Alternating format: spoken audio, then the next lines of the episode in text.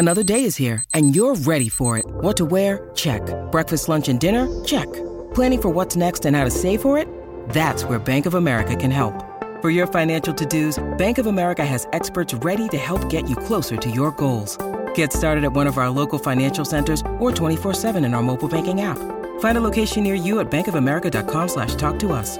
What would you like the power to do? Mobile banking requires downloading the app and is only available for select devices. Message and data rates may apply. Bank of America and a member FDIC. What does motion sound like? With Kizikans free shoes, it sounds a little something like this. Experience the magic of motion. Get a free pair of socks with your first order at kizik.com slash socks.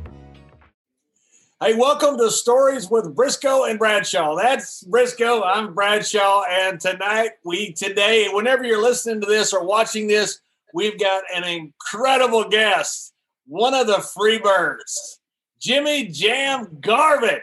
Jimmy How are you? How you doing, Jimmy? I'm doing fine. I'm doing fine, John. It's nice to see uh, you and Jerry, and um, thank you for that wonderful introduction.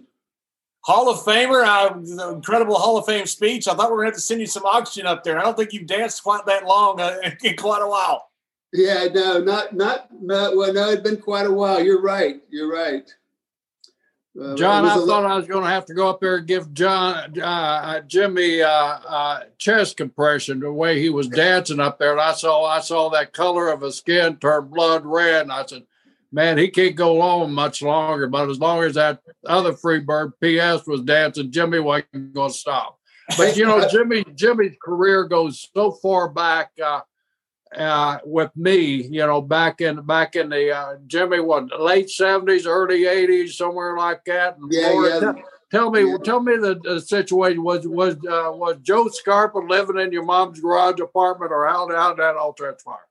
Well, um, thank you, thank you, John, for having me. If I didn't thank you yet, and, and thank you, Jerry, for being here. It's nice to see both of you. Uh, uh, I really mean that from the bottom of my heart. And also, since I'm talking about meaning stuff from the bottom of my heart, it's really nice to still be alive because uh, I shouldn't be. But that's uh, that is another story.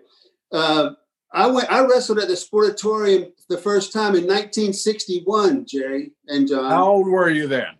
Nine years old. Wow.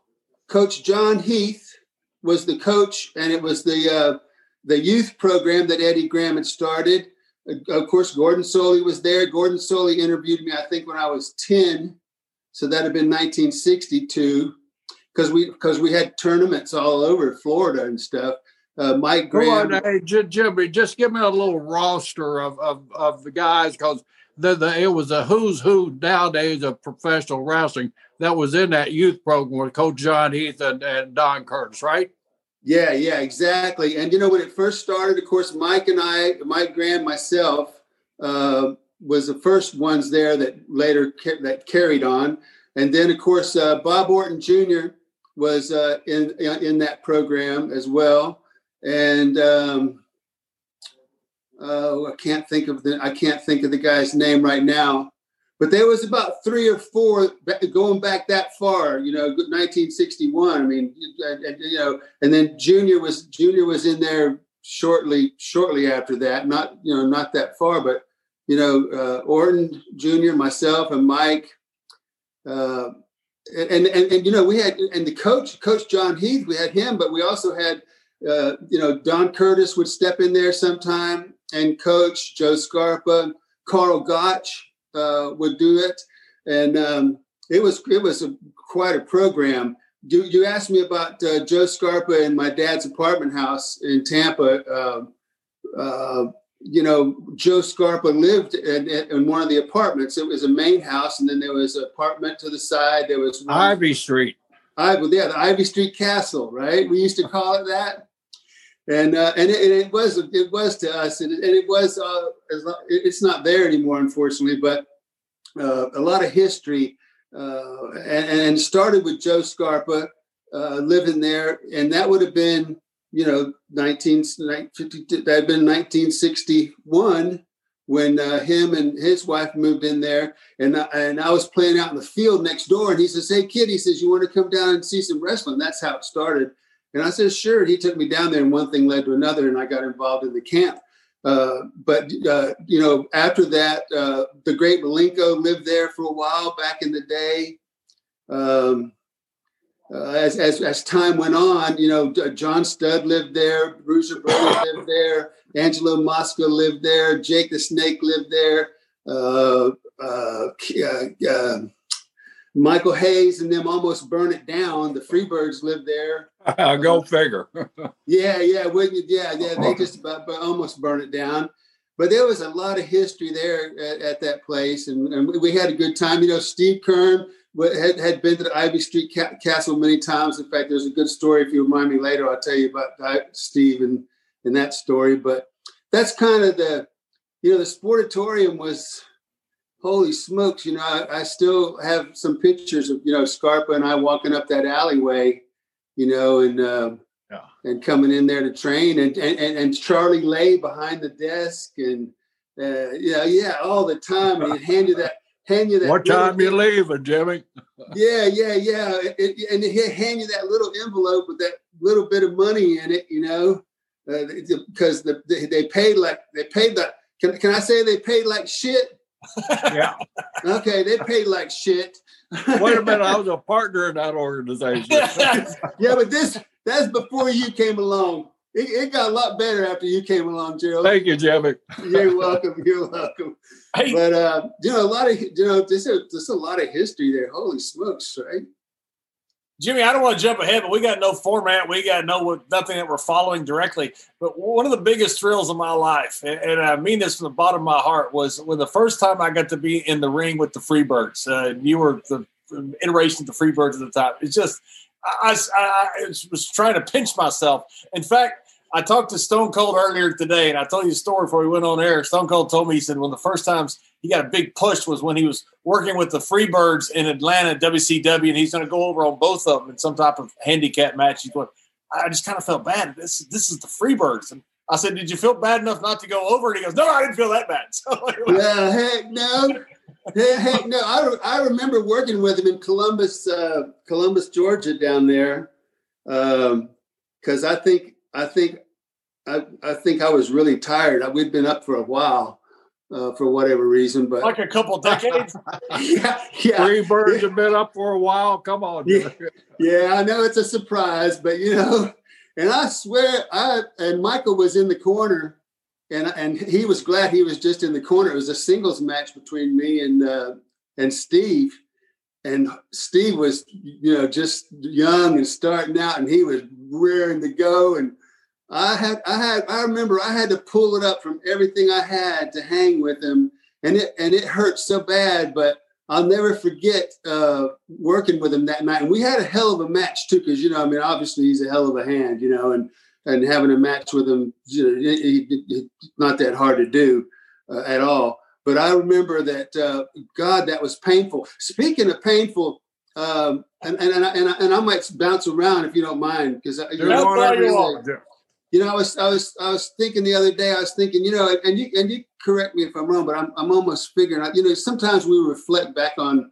what our, our careers and stuff and what happened and, and and the stuff and not not so much with with me nowadays because I've been with uh, with uh, with uh, the uh, greatest uh, private airline company in the world. Uh, it's not an airline, a private private air carrier uh, for 20 years, you know. So, but sometimes I think about, you know, my other great career. I've been blessed to have two great careers. I guess I could say that, you know, I, I had a great wrestling career, 23 years, uh, and, and I, I, have a great uh, aviation career. Um, but I was thinking, you know, I wrestled, um, uh, well, Danny Hodge, uh, Billy Billy Robinson, Lou Thesz, uh, uh, Buddy Rogers. Did I say him? No. Um, and a couple. And, and, oh, and, well, I, I, didn't really wrestle him. I got kind of stretched by him, but that's another story. Uh, but it was something to think about the history of being in the ring with people like Danny Hodge. You know, and if you didn't, if somebody that never wrestled Danny Hodge wouldn't know too much what I was talking about. But when Danny Hodge would get you in a position that you probably wished you weren't in. His eyes used to look like kind of like a shark's does. They kind of roll back up, and all you do is just see the black. Oklahoma City one time he stretched me, and my gosh, I, I appreciated it. You know, it's a good lesson. You know, but the fact that to be in the ring with people like Lou Thesz, Danny Hodge, uh, Billy Robinson, Buddy Rogers, I don't know who else that's alive today that's wrestled those guys. You know, it was you know, great. Jimmy, I was telling somebody the other day about Hodge having a match with Hodge. You know, you you get going, you'd really get get flowing. You know, every you know you're working. Hodge would be just as light as a feather. Then all of a sudden, you like you said, you'd see that gleam or that click in his eyes, and it just it was like, especially with me, it was like eh, being a flashback. You know, him Oklahoma University, me Oklahoma State University. I hey kid, this ain't Gallagher Hall, you know. We're, but I think sometimes he'd have those flashbacks where he thought he was back uh, back on the amateur mat because the people were so with it, and, you know, come on, Danny, and everything. Oh. I think uh, I, you'd have to you'd have to just kind of put a push the pause button on him and kind of reset, you know. If you're lucky enough to be able to do that, unfortunately, my I, I, think my I don't know. I think my head was up my ass, but I, so I couldn't push no buttons. you could hit the pause button. I couldn't hit a button if I wanted to. But I tell you, uh, another time I was in I, I was in uh, Dallas, Texas, at the Sportatorium with a young gentleman that I think was just coming along, and uh, John, that was you, and I never got such an ass whipping in all my life. To this day, to this day. Tell me about that, Jimmy. Uh, it's, I, let me let me just testify to this. It was ass whipping. It wasn't like it wasn't. It was a he was working. He was working. Thank God. he thought he was working. he thought, yeah. I thought I was going to have to fight. I, well, hell, I knew I couldn't fight for my life. That was over with. I mean, that wasn't even an option. You know. Now, what year was that, Jimmy? That was 1984. And John, is that when you were just coming along in the business, or had you already been in the business about ten years? Eighty-three. no, I've been in the business. Uh, actually early '90s. So we, we were. Uh, I just Jimmy had just come back in. Where I think Crockett or somebody was trying to reopen up uh, in the sportatorium or something, and I, it really was the biggest thrill of my life. But I was nervous, and I'm just. Well, hell, you didn't. I'm glad you enjoyed it. Shit. I'm just waffling these guys. I'll tell you a funny story. So I got Black Bart in the ring one time. I just I just gotten started. I've been Japan. I've been wrestling in Japan, you know, so it was you know how Japan was back then. So yeah, I was yeah. almost exclusively in Japan. And that was just man, they they went after young guys, especially young guys who were they thought were a threat. And so I was yeah. used to having that almost combat type atmosphere in every match. I come out of the ring one time and, and, a Black Bart had hit me as hard as he could across the, the forehead with an open fist. And he goes, That's a receipt, you dumbass. And so I got out of the ring. I told Akbar, I said, Akbar, uh, he just told me that was a receipt. What does that mean? And he goes, he goes, it means he loves it, kid. Keep doing it.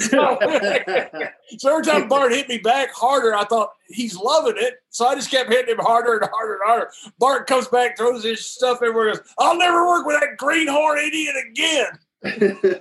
what year was that? What year would that have been? Oh, probably around 91, 92. That's when I first, I mean, first started. I've been Japan. That's the only place I really wrestled and it was just you know how stiff it was. And I came back and I'm working with Bart, who's one of one of these you know light wrestlers. for Bart, I don't know. I don't know how I ended up with you in there, but I did somehow. I don't know if I just came back for a sh- show or did something. I you did. You came back for a show with uh, Michael and uh. I may and maybe Bam Bam even. Uh, maybe the, yeah. Von were, the Von Erichs were back then as well, and uh, right. it was a kind of a resurgence of the sportatorium. I just remember being in the ring and when when Michael said, because the first time you'd come back, I was in the ring. I don't know who I was in there with, maybe Dick Murdoch or Bobby Duncum or somebody. And Michael said, Do you mind giving us the ring? I said, Of course not. Man, that place went absolutely ballistic. I mean, people, they talk about Road Warrior pops. You know, we used to always say in the 90s, that Freebird pop in the Sportatorium in Dallas, Texas was quite amazing. Yeah, they had a lot of lot of history there too. You know, a lot of history. That was a lot. That was 80, that, 84 when we when, when that was going on. That was quite the times. But you know, it, it, it's it, yeah. You know, you, you go back to Florida a little bit. You know, we had back in Florida in the seventies. I guess it would be Jerry, the middle seventies, late seventies when we had the leader of the pack going on. Right. Yeah. what, what, what kind of crew did we have then? I, have told John a little bit about this. John, this is the story about that leader of the pack uh, T-shirt that we used to uh, all get drunk and pull over on the side of the road and fight each other for and everything. Jimmy, take it, take it from there. I, I tell you what, you know, uh, that leader of the pack story that that I'm going to try to tell and and and, and do justice for that. That was the most incredible thing. People that would heard heard about Florida, uh, you know, championship wrestling from Florida and stuff like that. But the leader of the pack actually became almost uh, more popular than the territory itself as a wrestling territory it was the territory where the leader of the pack group hung, out. Uh, it, was, it was a notorious group of individuals that had that could consume an awful lot of beer, tons and tons of beer, and then and, and, and most of them could wrestle pretty good too at times. Uh, it depended on the time of night, but uh, I tell you, uh, I got to tell you one story. Uh, well, like Jerry said, here was the deal let me let me go back so you understand it and, and, and the people watching can understand it.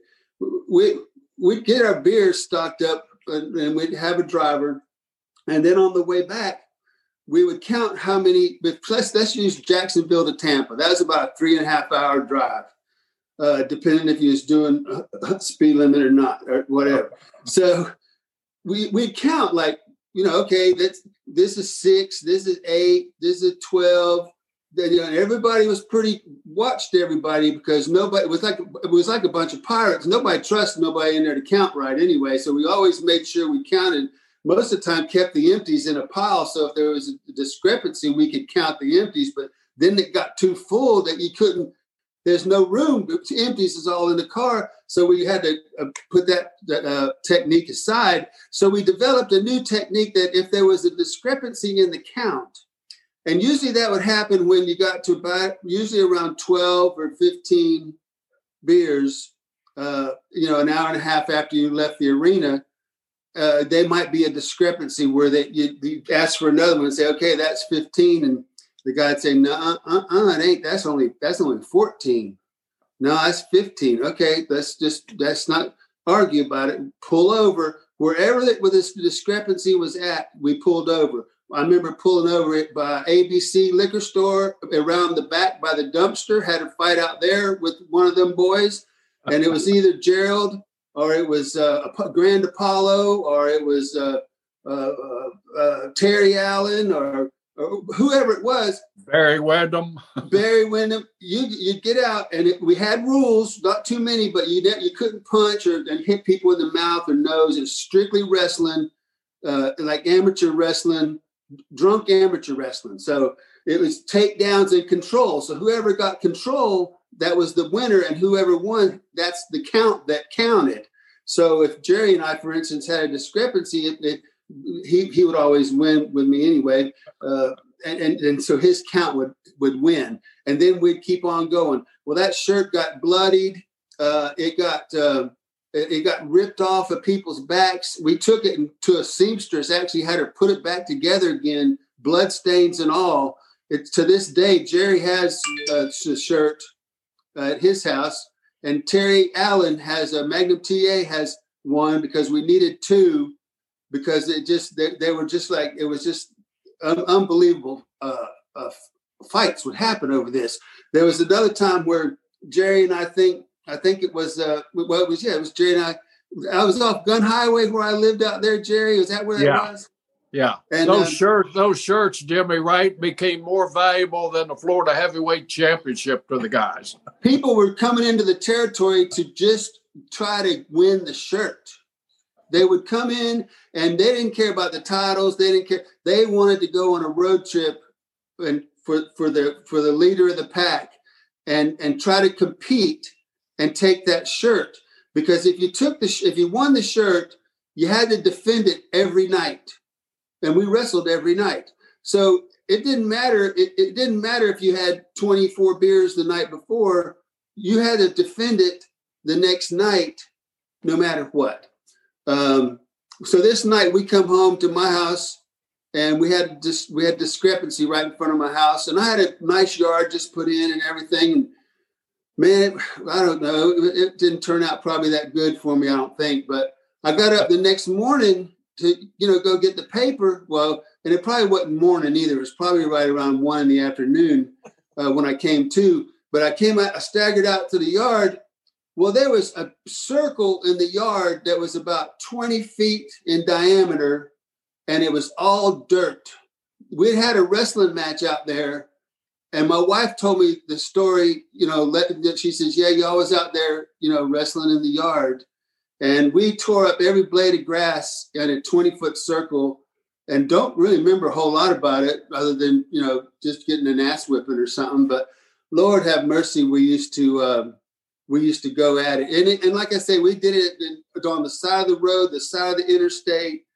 It didn't matter. We've torn down rest areas, uh, John. Uh, we go in a rest area in the bathroom, you know, and to take a whiz, and somebody, hey, you didn't finish that beer. There's still there's still a couple of swigs. Yes, I did. And start. We'd tear down stalls. I mean, we're we were lucky we weren't arrested in the rest areas there. It, it was a wild. I like like Jimmy said. I still got my shirt. Terry Allen claims he's he's he's got his shirt. He showed me a picture of it, so he does. But like Jimmy said, we had to have two shirts because they get ripped off. They get some blood stain and beer stain. You couldn't wear them for a week. You know, our wives would try to wash them and everything. But Jim, Jim, Jimmy's house it wasn't too far from mine, and Jimmy got Jimmy got the idea one time. Jimmy, tell that tell us this story about you raising quails. And you know, John, I'm a Native American. You only you only raise animals to eat. You know, you'll raise them wild animals as domestic pets, right, Jimmy? Yeah, that that's that's that's right. Uh, sometimes because of the payoffs in Florida, I felt like eating a couple quails, but I mean, you know, I had them just in case. But uh, they were my, they were pets, and, and I had these quails. Man, I'd I'd feed these quails, and I had them in little pens, and I don't know how many quails I had, but I had a lot of. I must I had hundred quails or something, you know. Um, and we come back from a trip and uh, Jack uh, Jack was was was doing the, being Jack, you know, and I was about three, you know, sheets in the wind type of thing. And he got to me, him and Jerry too. Jerry was part of Jerry would throw in his two cents just to make he was like the extra coating just in case, a little bit of extra icing if you needed it, so to speak. But they had me feeling so bad about having them quails that I was almost in tears because I had those quails in a cage, and I and I and I, I wanted to. I didn't I didn't understand, but I was just being bamboozled by these guys because they had me feeling so bad that we pulled up to the house, and I was, it was like I, I, don't know was, I don't I, I don't I can't ex- describe it. Uh, it's such an emotional moment. I bust out of the car and staggered and stumbled into the backyard, and Jack and Jerry right behind me, telling me, you know Jim, you need to you need to set yourself free and set them free and all this kind of stuff they were preaching to me like dadgum Pat Robertson or somebody else or somebody. It's just it was awful. And uh, they had me feeling so bad. I was back there. I was throwing cages up in the air and telling, talking to the birds and telling them to fly free, fly free. Got up the next morning. I asked my wife, "Where, where's the birds? What happened to the birds?" because I didn't remember, you know, letting them off free. But she said, "Oh no, you you you let them off free last night. You know, out there, t- t- t- things turned over everywhere. But yeah, the birds they were free. Yeah, Jack and Jerry had me feeling so bad I had to set the birds free. Jerry, do you not feel bad about that at all? This man raised those quails. Yeah, but he was raising them for uh, immoral purposes. Uh, you know, he was, he was selling them on the black market to, uh, to all the restaurants around we, we had it, it, the, those Florida days. They were they, oh the Gran Apolo. He was a he could drink some beer too. He could put some beer down. But Terry Allen wasn't he the one that came along and he was the one that put us all to shame almost. Uh, am I wrong about that? No, Terry Allen, man, that, that guy could put some uh, beer away. And I like, like I say, uh, John El Gran Apolo was a young man from Cuba. He couldn't hardly speak a word of English, but uh, you know, he he was a, a really handsome young man, and uh, here in Florida, there's a big Latino population, a big Cuban population, you know, so we built him into a star. And this guy, I mean, he he he drew he drew the female audience uh, into our buildings, and uh, and uh, I mean, he he he was he was such a nice young man when we got him you know, and uh, yeah, yeah, that's and by the time he left Florida, you know, he he we didn't know what happened to him. I don't think he knew either. he ended up buying a Cuban grocery store down on South Beach, and I think had it for like 10, 15 years. And South Beach exploded, and he sold it, and then uh, he bought But a he could- big rig, Jim. He bought a big rig and become a trucker. but he could drink some beer, couldn't he? Uh, he had that. He was only 18, 19 years old, but he could he could drink that beer. But you're right, Terry Allen. I mean Terry Terry and Barry, those two guys. They they would they would go at it, and, and Barry Windham. I mean, you, you know him, John. I mean, you travel the, the world with with Barry. You know what kind of drinker he was. Well, you just you just tenfold what Barry could, could consume, and that's what Magnum TA could consume. And I that's reason that. he's Like he's Barry. got the he Barry, got the Barry shirt. was- Barry Barry could drink all night and drink as much as you wanted, and and he Barry looked like he was the same. I've never seen anything like it. Barry was one of the best beer drinkers I've ever seen. Yeah, well. Magnum Magnum TA, he was he was right up. He was he could do it. In fact, you know what happened about um, shoot? It's it's had to be maybe let's see, nine time to nine to. It had to be like twenty some years ago. Uh, Terry Allen and I still still are very good friends, and, and he lives in Charlotte too. And we we talk, uh, you know, uh, once a week or so. And uh, I said, Terry, we ta- we started talking about that leader of the pack shirt, and he, and he says, Yeah, I got it, I got it at home. Now this is like like I said, it's about twenty one. It was right after I retired, maybe after I retired in ninety two or ninety three or something like that. Um, before I did my real long stint up there in WWE, that was seven days I was up there. That's another story. um, I told I told uh, Terry, I said, Terry, I want to challenge you for that shirt. Now, you know, we were a lot older then when I said those words than we were with the young days when we really fought for that shirt and, and really when somebody challenged you, the, the shit was on, you know. But he says, "Oh, okay, okay. So we had a date, date, time. Okay, I'll have everything ready. Come to my house. We're going to sit down. My, my wife said, "Oh boy, here we go." You know, it's not her first rodeo either by watching us. So I I remember we sat down in my house and um, I got to about I think I got to like six or seven beers and I fell down the stairs. Because I could I didn't I couldn't drink I can't I don't know about anybody else but I mean I can't no nowhere close come I mean if there's going to be a tournament all we, all I need is a six pack and I'm gonna be fine. I don't need a case or anything like that. And um and I fell down the stairs and that called the end of the tournament there. So Terry still has his shirt. I think he won with I think seven beers and I fell down the stairs at six. So I said Terry it's hell getting old you know because you remember you remember Jerry my, one of my deals was is I would I would take a six pack and chug it one after the other real just one after the other and then get a jump. That was my that was my forte You know, I forgot all about that, but that was that was that was uh, John. That, that was Jimmy's uh, start. I mean, he would he, he would grab a six pack before any of us would have a chance. He'd be through with that six pack by the time, and we're, we're all pretty salty beer drinkers. I mean, that that that ride was was loaded with with uh, it made Budweiser stock rise like crazy that year. But, uh, yes we're all pretty good, but Jimmy would get so far ahead of us that you know there eh, we had we had really struggled to catch up. And it rules with you know if you if you disputed somebody because you know somebody would throw uh, throw a beer can in a pile, Do you hear that clink. You could hear if there was like true swallows left in it, or we had it down to a science, right? We knew when somebody was cheating. That's when the challenge flag would come out. That's when we'd pull over on the side of the road, get out, and settle our differences right there. Yeah Lord have mercy Did I you remember- that. stop when you're because you guys were famous in Florida? I mean, everybody's watched Florida Championship Wrestling. Everybody are stopping and realize, hey, wait a minute, these are the guys we watch on television fighting on the side of the road.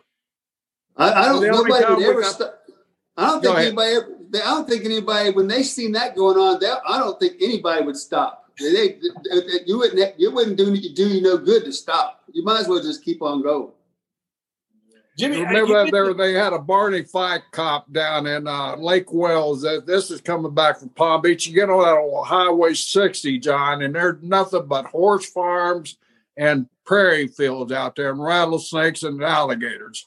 But mm-hmm. there's a little town about halfway between uh, Yeehaw Junction and Tampa called uh, Lake Wales. They had a little Barney Fife sheriff there that loved wrestling, and, and he knew on Monday nights around two o'clock in the morning there'd be carloads of wrestlers passing through his little town. So he would make it a habit of, of, of, of pulling guys over. Well, Jack had bought a brand new Lincoln Bill Blass, a really nice, really nice car. And so Patterson and Louis Donfellow was was was in front of us. And so they were speeding. And so the cop pulls uh, Pat and Louis over. And they start BSing. And Pat said, Hey, I know you like the guys. He said, Do you like the old Brisco brothers? They said, Man, I love the Brisco brothers. Well, they're right behind me. And so, uh, so of course, the cop said, "Oh, great. Well, you guys go on." And they Pat described what kind of car. And uh, now here's us. We we probably got Jimmy with us or, or, or somebody with. Us. We have Don Muraco with us. So we have probably. I don't think Jimmy was with us that night, but uh, but Muraco was with us, like Brian Blair. We we had we had every type of illegal contra, contraband you could possibly have in that car. And so we're going along, and that's back when moonroofs were first coming out and on cars. You know, you hit that button, and all of a sudden you're you call them sunroofs up there where you're from, but down down here they're too hot in the daytime, so they're moonroofs. Mm. And and we used them to moon each other out of also. So here comes the cop. We see that red light going. And so the windows go down. It looks like we're sending smoke signals at, at Custer's last stand, you know, smoke bellowing out of the windows and through the rooftop there. That cop gets out of his car, and before we could get out back in those days, you could get out of the car and meet the cop, you know. But uh, yeah. nowadays you can't. But so anyway, uh, the cop's lights flash, and so uh, we we pull over, and the windows go down. The cop just gets out of his car, and he comes running up to to our window. Jack's driving, of course, and uh, Oh, Jack Brisco. Oh man, I've been wanting to meet you. Blah blah. Can I have your autograph? Yeah, gave him his All right, you got to drive safely. Didn't look in the car. Didn't say a word about the smell or nothing. Just let it go. So the cops, you know, back in those days, we were we were we were policeman friendly because we did so much community service, right? Jimmy Eddie yeah, Graham right. always had us doing community service here for the police departments. Now I understand why he had us doing all that stuff.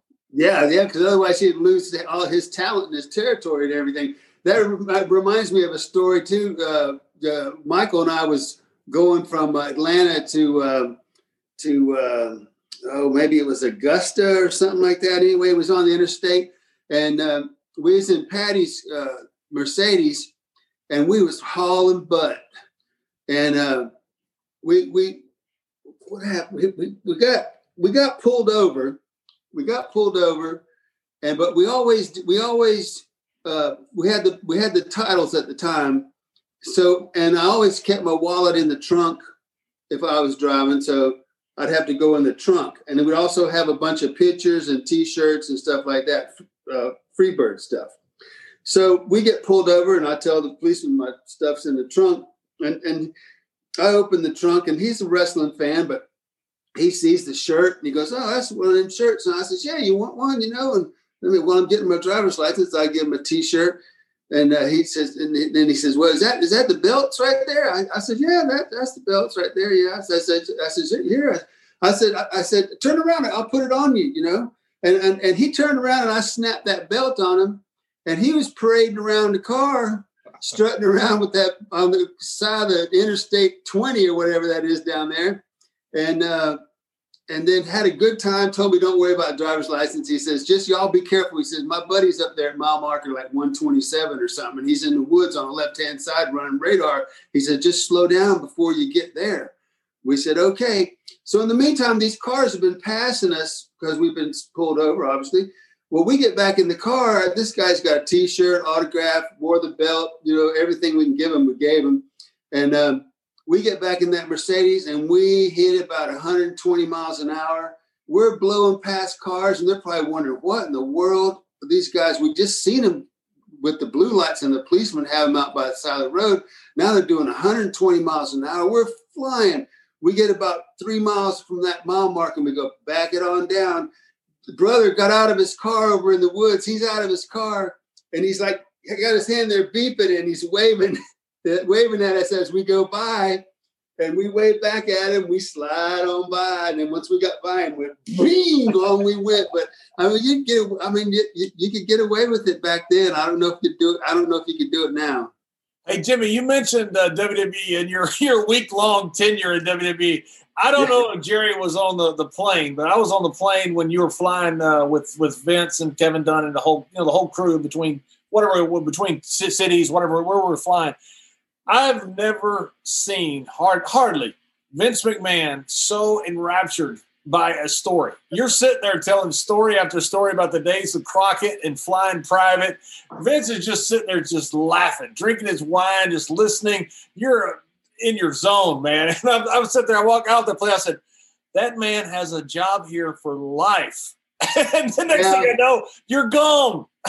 And you know, I, and and and and and I and I probably could have had one, you know, but I'm not I'm not saying nothing that ain't the true, but you know, I don't think. But I just wasn't. It wasn't.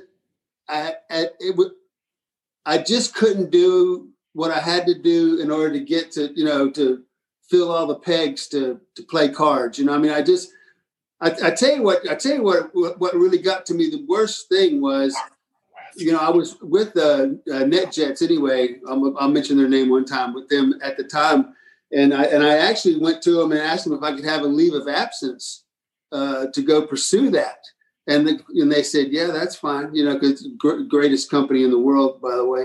And um, and they let they let me go up there, and and, and I went up there, and I and I and, and I was used to working for them, and you know, they they take good care of their their you know. And, um, I was in that writing room, you know, where all the, the guys were. I can't remember who, what, what bunch of guys were around. But it came lunchtime, and we all had, we all got up like, and we like like ducks, and, and walked up to the cafeteria in a, in a in a line, and got our food, and then came back down. And I did that a couple of times, and I thought, uh, just uh, just the fact that I have to do these duck walk to go eat and come back. And, you know, and then I said, that, Welcome. That, that ain't gonna work too good with me, you know. And and I and I just I just I was comparing the lifestyle I had with the with the, the greatest aviation company in the world to that lifestyle, and I think I was done with that part, and I just couldn't get back. It's not that I had nothing against the business or I didn't love the business, but the fact that I just couldn't put myself out there, you know, in, in, in that in that atmosphere. I just couldn't. As much as I love the business, and I do, obviously, you know, but it was just funny to us because uh, Jerry knows when uh, when Vince gets one of the older guys around and they're telling stories. That's when Vince just lights up. He just loves the business, and that that yeah. night he was just sitting there just enjoying you and Michael telling stories, and it was so funny because I said, "Man, that, it's great to have Jimmy around." They go, "No, no, he's gone." That's what he mean he's gone. He said he, he quit. He, he, couldn't handle it. He wants to go back to flying planes. Doesn't uh, yeah. we understand? We're yeah, yeah. Well, you know, uh, with, with, and still there, you, you, know, even with my yearly schedule that you know I pick whatever line I want. My seniority there, twenty years is pretty good. Uh, I only, I only work for actually work fly four months out of the year, so the rest of the time is I'm off uh, and that's hard to that's hard to for somebody to match, you know. And, and regardless, you know, WWE is a great company, but you know, uh, they ain't nobody like Mister Mister B. You know, I mean. well, I, I, don't want to skip around, but I did hear a rumor about you one time with the Freebirds ordering room service, and the room service showing up, and all you guys are buck naked in bed together. Yeah, Michael and I were in bed together. It was like it was like it was either Lafayette or Lake Charles or one of them Cajun countries anyway. And uh, and we had went out uh, the night before. we went out every night, but this night before we went out to uh, to this bar. It was it was the university, uh, the University of Louisiana, whatever it is. It was their bar. It was like their a tiger prowl or something like that. Yeah, yeah, like tiger, the t- tiger's tiger room or tiger zone or Tigerland. Tigerland. Tiger, Tigerland. That's yeah. it. So we do we're in me, Mike Hayes and I in Tigerland out there in the, in the middle of the night, and um, drinking and carrying on. And then he gets the bright idea that he tell you the story about him getting up on the bar. I've heard about him moonwalking, right? Yeah, yeah, yeah. So we're drinking, we're drinking, and and he he jumps up on the bar. And Jerry, I don't know if you heard this one or the people that are listening. I'm sure they haven't heard it, but uh, well, they, maybe they did. But uh, that Michael Hayes starts moonwalking on the bar. Well, he's knocking drinks over and stuff, but it don't matter. We just put more drinks back up there. But and they knew that. But the thing was, over the bar, they had these Louisiana fans that they just didn't spin like this, you know, like at the Olive Garden. These things were turning some RPMs. I mean, they were blowing some air. These fans were rotating at an enormous rate of speed. And Michael Hayes moonwalked right into one of them. It hit him in the back of the head. The, the, the blades exploded everywhere. Hayes, he was so good because he didn't sell it too much. He, I think he was out on his feet, but he, he staggered. He didn't fall off the bar, but that fan blade hit him. And I told the guy next to me right before it happened, I go, watch, watch what get watch was getting ready to happen to him. You know, about that time. So, boom, so you didn't warn him, but no, you I didn't warn I knew he guy was gonna next to you, get- I watch knew- this. I knew. I said, "Watch this," because this guy's going. He's he's going to moonwalk right into this fan, and boy, he did, brother. And then he dropped down to one knee and did like an Elvis thing, you know. But it, and then he kind of crawled off the bar and you know stayed over in the corner for a little while until he came to. But I had never seen anybody get hit in the head with a fan that was going around that fast. Uh, it was just amazing. That that that So, I- I so t- amazing that you didn't want to warn him. Oh no, you couldn't. T- yeah, that would be no fun at all. See that that, that just ruined everything, you know. Because you know this was that was this was really getting ready to be a show, and it was too when that fan hit him in the back of the head. You'll never see that again. Not I don't, I don't know where you'd see something like that.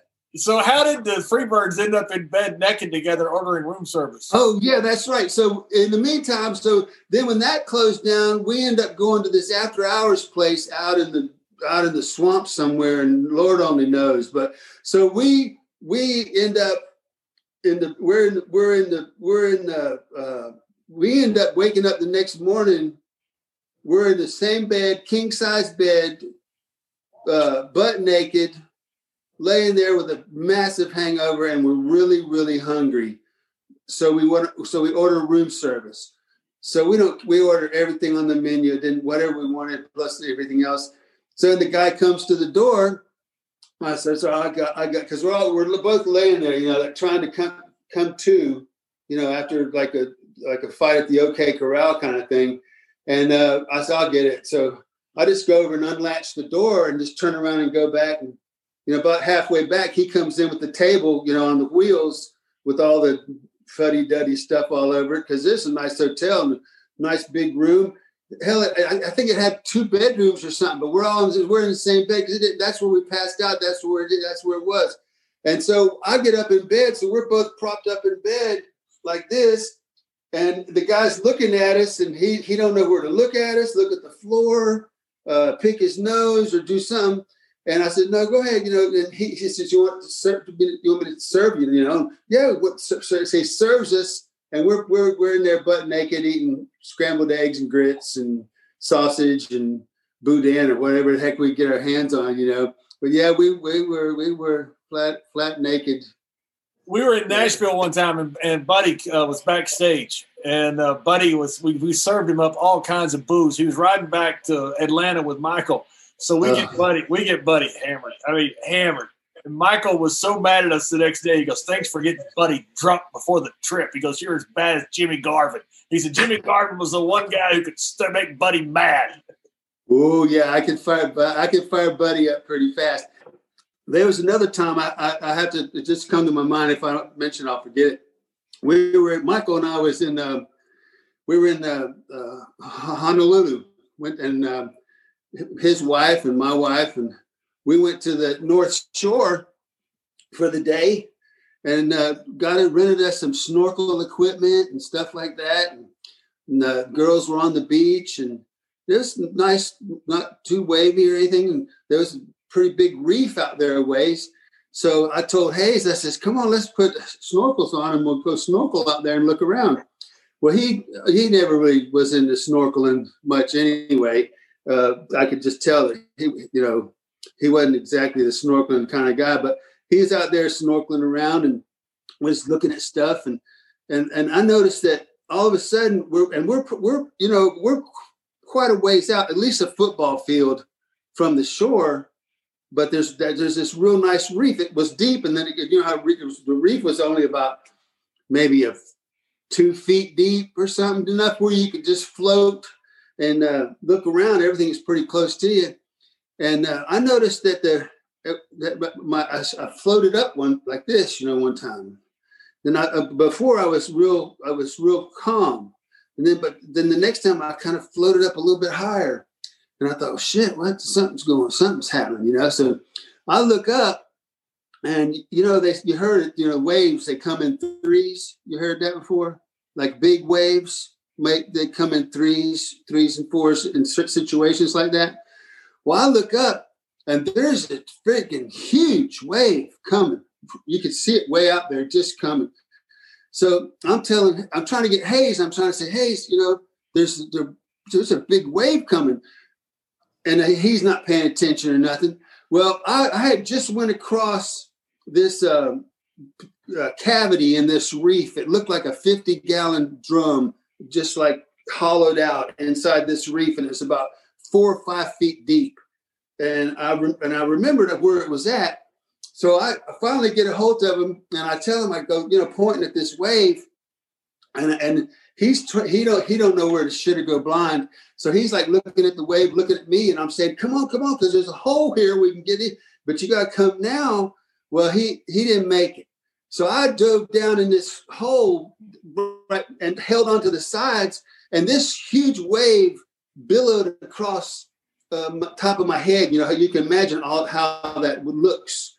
And I, after it passed, I, I, I come up out of that hole in the reef, all I seen was Hayes, his ass and elbows going in the air, his blonde hairs everywhere, and and and and then and then the wave goes on, and he and he and he staggers around, and he's he's bleeding because it drug him across the reef, so he's got blood coming out of him, and his, his snorkel and his mask is around his neck, and he's snot's coming out of his nose, and he, I mean, he's a wreck, right? And I, I, I look this way, and there's another one coming, and I said, come, come on, come on, get in, come on, get in over here in this hole, you know? And um, and he was trying to get, he was trying to get that way. And I looked that way and I looked that way. And I I figured, well, he ain't gonna make it. So I'm going back in the hole. Well, I, went back in the hole. That wave hit him again. And to this day, uh, if you have him on or talk to him, which might happen in the future or something, ask him the time I tried to save him in Hanauma Bay, uh, and he'll and and just and then just stand back and listen because uh, he'll have a lot to say about me supposedly trying to save him in Hanauma Bay. When we got to shore, both of us was pretty well cut up, but he was a mess. I've never seen anything like it in my life. But to this day, he swears he'll he'll cuss me up and down for for trying to kill him or not saving him and all this kind of stuff. Michael Michael always says that expression. I don't know whether to shit or go blind. So we're we're, we're in a creative meeting one time. You know, Michael is one of the most creative guys I've ever been around. I, I love Michael. He is he's a freaking genius when it comes to laying stuff yeah. out. He's just he's amazing. You got to be around him to understand it. So he's yeah. in there one day with a bunch of the, the young writers, and he goes, "I don't know whether to shoot or go blind." And one of the writers says, "Why would you do either?" And Michael looked at him, "You're stupid." that, that makes yeah. Freebird sense. That, oh, oh my god! Logic. Hey, and wait a minute. You blame me for being stiff. At least I was green and had an excuse. Michael Hayes, when he was at his best, was stiff. He was yeah, that stupid left hand anywhere from the knee to the top of the head. The only thing you knew for certain was he's going to potato you. yeah, yeah, that's true. That's true. That's that's true. But um, yeah, that's that was my Michael Hayes story. Uh, with remember to ask him now. You might have to write it down later or something. But ask him the time I tried to save him when we were snorkeling. I'll ask you. He almost came on the show today. He said he's going to come on in the future, so hopefully we get him. But uh, I want to ask before we, we quit. I want to ask you about the flying. Uh, but first, I got to ask you about teaching Bam Bam Gordy to fly. Yeah, that was. Um, I tell you what, that um, I you know because because because I started flying so young at 17, I started flying, and then I got my license and, and instructor rating and all that kind of stuff. So uh, I had I, I could teach, and uh, and I and, and, I don't want to take full credit for teaching them, but I, helped them a lot. Helped them along a lot. Um, at the time, I had a, a, a 401. Well, I, later on, I had a 401. At that time, I didn't. So so so I, he's flying. He's learning how to fly, but I didn't want to be. I couldn't be at the time really teaching him anyway. So I, I hooked him up with a, a teacher, uh, Steve Horvath, and Steve got him going and and on the side on the road, I would do, help him with the bookwork part or explain to him the concept of different things, systems and aeronautical knowledge and stuff like that, charts and whatever. I'd spend a lot of time with him in the hotels, doing helping him in that way.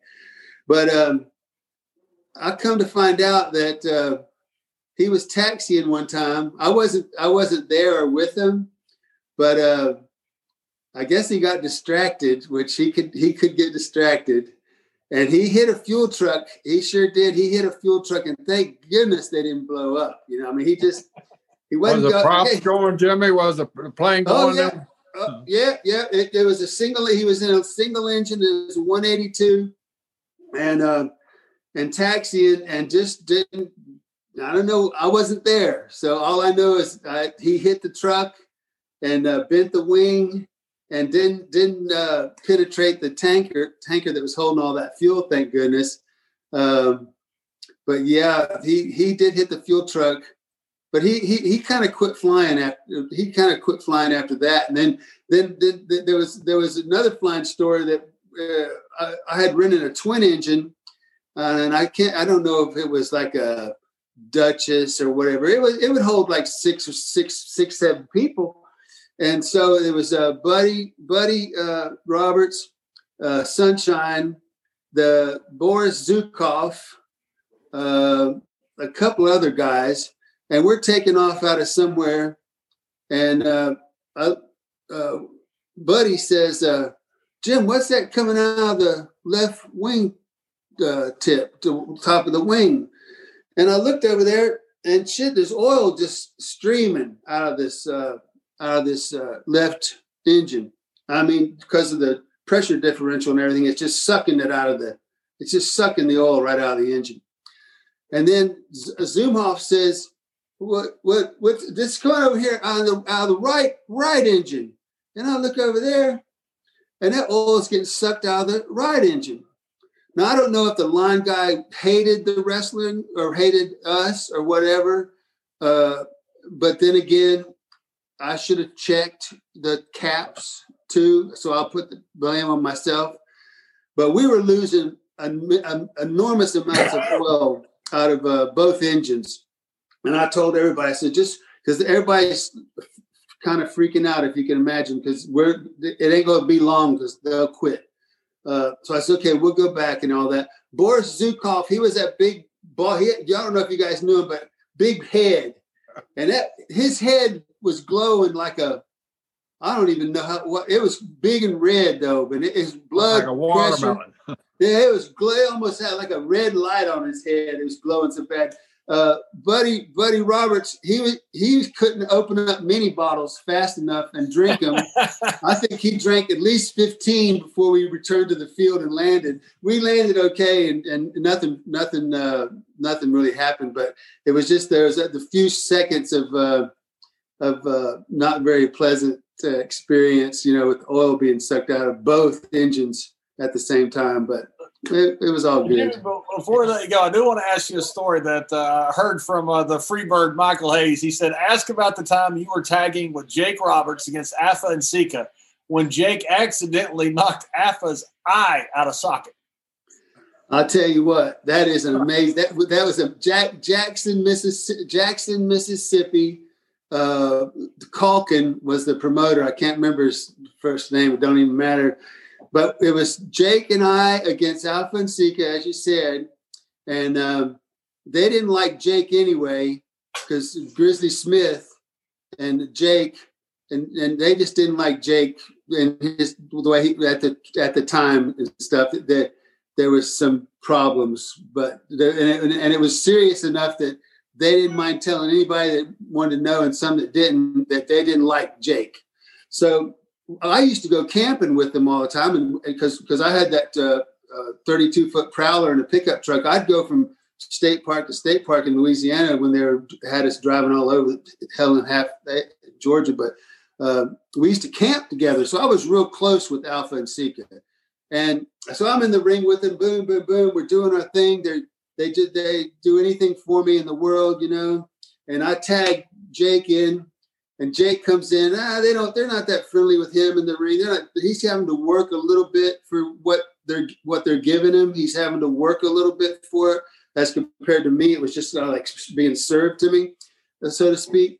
And in the meantime, uh, while this was going on, Jake, for whatever reason, accidentally, I'm sure it was, accidentally potatoed Sika or Afa in the in the side of the eye here and popped his eyeball out onto his cheek. Well, he hit him, he hit him, and, and Afa shook his head like this, and the eyeball kind of swung a little bit. And and Jake kind of screamed almost, you know, when he seen it. And then uh, Afa, you know, he just let out this Samoan kind of like scream, and and I take my glass off, and he's and Jake is in just don't even know what to do, and, and so Afa takes his hand and he goes like that, his hand, and he puts his eyeball back in his head, but it's looking it's looking over here, but it's at least it's in his head. Well, Jake turns around to tag me. Well, I took a walk. I mean, that, there, there was no doubt about that. I wasn't Mark getting tagged. I took. I went and argued with the fans over here in G section or something. You know, there was there wasn't none of this. No, I wasn't cut- ta- tagging me. So they snatched him, and Lord, by the time I turned around from escaping the tag, I turned around. They was giving him an ass whipping like I ain't never seen. Uh, two Samoans they did the Samoan just came, the Samoan came out of him anyway. But I mean, they whipped his ass, and they whipped it so bad that he they would let him almost. I was going to take the tag because I felt sorry for him. So after the initial initial blow up, I thought they're going to kill him. You know, I need to take the tag. They're going to kill him. They would almost let him get to the tag, and then they would just snatch him you know, and then pull him back, you know, and then whip his ass again. Bam, bam, bam, bam, bam. I'm like, just tag me, I'll come in and leave you. And then they let him go a little bit. He'd be trying to get the tag and nah, pulling back. I go, it was an awful ass whipping. It was an awful ass whipping. so you mentioned sunshine before we go. You had two sunshines and two preciouses, right? Yeah, yeah. I, I, let's see. I had. Did the, you run out of names? Uh, no, no, I don't know how that. I don't know what happened there. Um, I don't. I think I, I think that I. I think I only had one sunshine, didn't I? Didn't I thought you had one? Sunshine One and then Sunshine Two, and then Sunshine Two took over one when you had the deal with uh, David Von Erich, which is one of the most famous things from the old uh, Dallas Sportatorium, where you Uh, ended, yeah, you ended up having to work on his ranch for a day. Uh, That Yeah, was yeah. the best clips of Yeah. all time. Yeah, that's that's I'm, I'm proud that that I'm proud to have that in the can. You know, that was pretty historical stuff, and with with da- having David to work with and stuff like that uh, was great. Uh, have go switching gears again because that's what we've kind of been doing. But I got to tell you, uh, in my career, and, and and and again, I was so blessed, and I'm I'm so blessed and grateful to have have had such a great career and to have met some really wonderful people and uh, Jack Brisco is at the top of the list uh, in my heart and in my memories, and uh, and Jerry and the times that we had, and uh, uh, just I, you know I I can I can still see Jack smile at, at a in a all it takes me is a second just think of Jack. I can hear his laugh. I can hear him call me Jimmy and tell me something, you know, some something crazy. Do you remember that time, Jerry? You guys had me at the sportatorium, and you were gonna, and you got me down there because uh, you guys must have been bored and you wanted something to do. So you got called me down there. They, John, it was horrible. They, it was they were ribbing all the time. You just never knew. So I was I was in an angle with somebody, and they were going to teach me the the uh, the um, you know the um, if a guy has a finish, but there's a the how you get out of it. Was it Roop? Bob Roop? It might have been, but it was like you guys were going to teach me how to uh, to get out of this finish that he had or somebody had.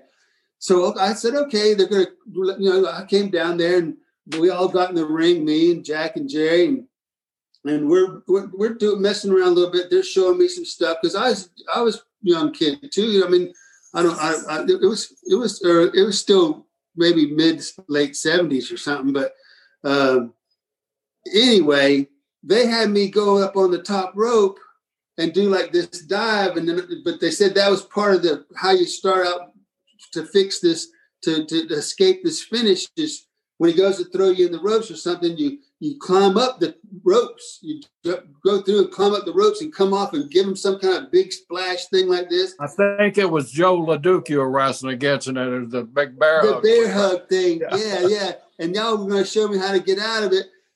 so I go up there and I dive off like this here, and Jack's down there and he moves. And it, I, it was the simplest thing of moving. I smashed into the mat like, you know, uh, baked potato.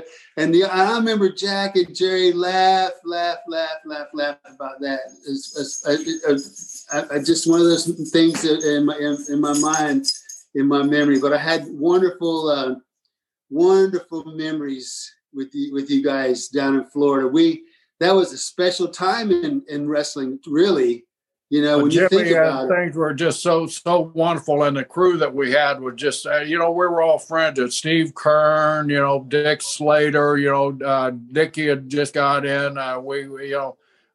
Born Jr. I mean, it was just loaded uh, with the guys. You, you, Barry Barry was just coming in, starting. Uh, Magnum was just starting, so uh, you know we had a young group of guys that were. We all got together. and We we're you know, we and we all kind of lived close together too. And back in those days, John, we'd actually have a Sunday off for a while, and then we, you know, we'd all come over to my house or Jack's house to the lake. And I remember one time Jimmy used to be a heavy smoker. And you know, Eddie Graham liked for his baby faces to dress up really nice. Remember, Jimmy?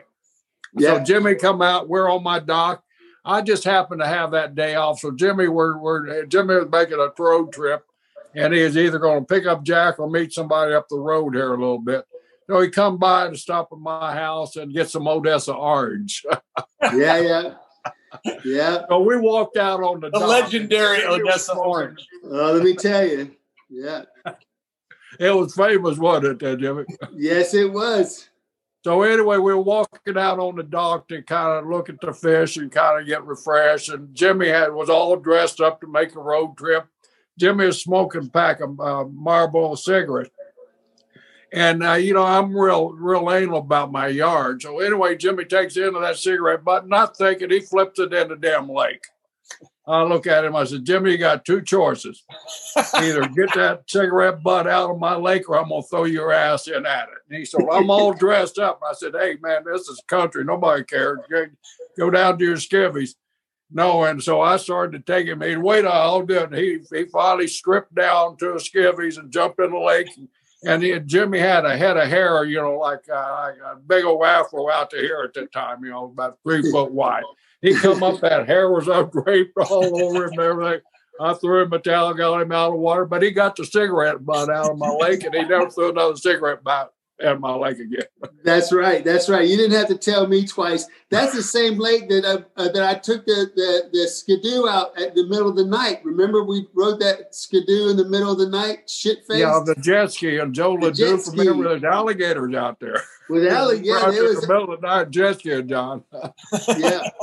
Yeah. I had the can, first jet ski on my lake, and people hated me that first year I had that jet ski because you know we're wrestlers. You know, we our our our fun starts at midnight or one o'clock in the morning when everybody's in bed and sleep. So we come off a road trip. We wanted to unwind a little bit. We go head out to the lake, crank that damn jet ski up, you know, all the damn all and all the lights coming all over the damn lake, and uh, be three big three. Who's going to say anything to big three hundred pound Joe LeDuc? And he's out there running around. He said, guys, I think I had a had a, a log out there. That wasn't no log, uh, uh, Joe. That was a damn gator, boy. He threw that jet, jet ski aside, right up on the shore, and never got back in again. Didn't Jack? Didn't Jack? Wasn't he going to go? Was it Jack that was going to go dive off his dock, and at the last minute he saw that gator down there? Yeah, yeah, over over there.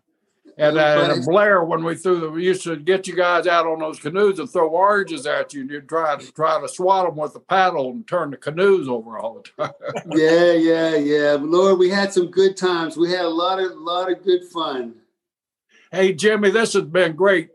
You know, I, on behalf of John, you know, Michael Hayes, he he wants equal time. He said he'd like to come on with you. So somewhere down the line, when we can line up that busy executive to come on the show, and maybe uh, we can figure out how to get four of us on this screen.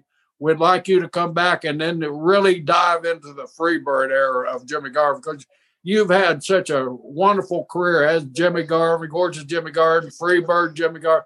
I mean, just all down the line. That's the reason you're in the Hall of Fame because of your career. We would love to, to spend another hour or so with you and Michael on, on this show. I appreciate it. And I thank you so much, both of you guys, John, Jerry. I mean, my blessings to both of you and your families. And, and, and, and I'm so, grateful. And I'd be more than happy to uh, do that. I think that'd be a lot of fun. Uh, I definitely know it would be a lot of fun. We got to get Hayes on here because, uh, yeah, I can push his buttons too sometimes, like I do with Buddy, like I used to do with Buddy. But it would be a lot of fun. He tell, he's got some good stories too. He's it, it, and it was just a real pleasure uh, talking to you guys. So I look forward to it. My schedule's open right now, so I'm pretty much can do whatever I need to do. So just let me know, and I'll be more than happy to uh, to come back on if we if we can make it happen. Well, it's Great. been a terrific honor, Jimmy. It really has been. This has been a, a huge thrill. I, man, I tell you, I, I mean that very sincerely. When I was standing in the ring there at the Sportatorium, saw the Freebirds come down. It's just uh, one of the thrills of my life. And, uh, you know, I've been fortunate to work with a lot of uh, great talent, but you guys are certainly at the top of the list. And, and well, thank you. Thank you, John. Thank you, John. Thank you, Jerry. And God bless you guys, huh?